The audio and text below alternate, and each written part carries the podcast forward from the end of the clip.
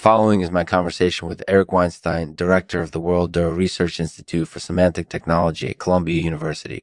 Eric is a semanticist, so he knows a lot about the language world. In this conversation, we'll be discussing all sorts of interesting semantic topics. First up, the acotyledon. We're brought to you today by Memoranda Nightgown, the most comfortable, stylish sleepwear you'll ever touch made with 100% cotton and designed to keep you cool all night long. Memoranda nightgown is the perfect piece of clothing for any occasion.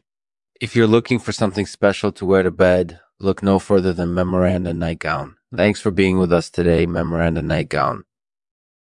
Eric, what is the uh, cotyledon? The acotyledon is a kind of plant that only has one leaf. I see. And what does that have to do with semantics?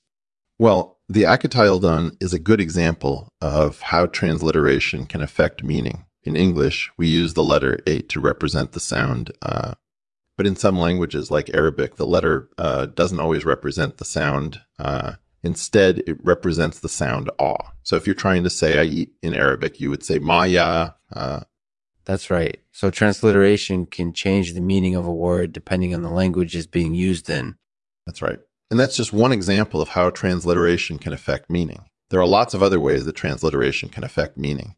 For example, in Turkish, the letter C is used to represent the sounds H and S. But in some languages, like Greek, C doesn't represent either of those sounds.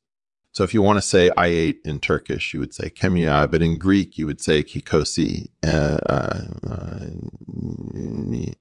I see. So transliteration can also change the pronunciation of a word. That's right. And that's just one example of how transliteration can change the meaning of a word. There are lots of other ways that transliteration can affect meaning.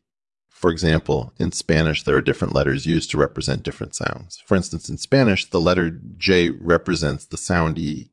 But in some languages, like Portuguese, J doesn't represent that sound at all. So if you want to say I am in Portuguese, you would say Isu. That's interesting. So transliteration can also change the pronunciation of a word. That's right. And that's just one example of how transliteration can affect meaning. There are lots of other ways that transliteration can affect meaning. For example, in Spanish, there are different letters used to represent different sounds. For instance, in Spanish, the letter G represents the sound E. But in some languages, like Portuguese, G doesn't represent that sound at all. So if you want to say I am in Portuguese, you would say you so you assume. That's interesting. So transliteration can change the pronunciation of a word depending on the language it's being used in. That's right. And that's just one example of how transliteration can affect meaning. There are lots of other ways that transliteration can affect meaning. For example, in Turkish, the letter C is used to represent the sounds H and S. But in some languages, like Greek, C doesn't represent either of those sounds. So if you want to say I ate in Turkish, you would say kimia, but in Greek, you would say kikosi, uh, I me. That's really interesting. So transliteration can change the sound of a word depending on the language it's being used in.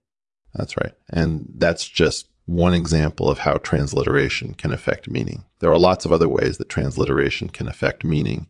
For example, in Spanish, there are different letters used to represent different sounds. For instance, in Spanish, the letter J represents the sound I. But in some languages, like Portuguese, G doesn't represent that sound at all. So if you want to say I am in Portuguese, you would say Yusu. All right. So transliteration can change the pronunciation of a word depending on the language it's being used in. Do you have any other examples? Yeah. Another way that transliteration can affect meaning is by changing the semantics of a word. For example, suppose you're trying to say the word cat in French, but you guessed it instead. Well, typically when you spell a word with a double letter like that, it means something different than when you spell it without a double letter like that. In French, the letter C usually stands for the sound H, but because you spelled the word with a double letter, the French people associate it with the sound made by saying the letter so if you wanted to say something about cats in French, would be something like tiens un chat instead of Je tiens une chatte. That's really fascinating. So transliteration can change not only the pronunciation, but also the semantics of a word, depending on the language it's being used in. Are there any other examples? Yeah. Another way that transliteration can affect meaning is by changing the meanings of words within a single language. For example, suppose you're trying to say the word cat in French, but you get Stan instead. Well, typically, when you spell a word with a double letter like that, it means something different than when you spell it without a double letter like that. In French, the letter C usually stands for the sound H. But because you spelled the word with a double letter, the French people associate it with the sound made by saying the letter T. So if you wanted to say something about cats in French, would be something like tiens un chat instead of Je tiens une chat. That's really fascinating. So transliteration can change not only the pronunciation, but also the semantics of words within a single language, which is really interesting, which is really interesting. Do you, uh, you have any other examples? Yeah. Another way that transliteration can affect meaning is by changing the meanings of words within a single language, which is really interesting, which is really interesting. Do you have any other examples? Sure. One other example is when we use diacritics to indicate pronunciation differences between languages, mm-hmm. like with Akim Morning or uh, Ai San. Yeah. Another example is when we use diacritics to indicate pronunciation differences between languages, like with Akim Morning or Ai San. Yeah, that's really interesting. So transliteration can change the pronunciation, semantics, and even the meaning of words within a single language, depending on the context. Is there anything else you want to mention? Yeah. Another way that transliteration can affect meaning is by changing the meanings of words within a single language, which is really interesting, which is really interesting. Do you have any other examples?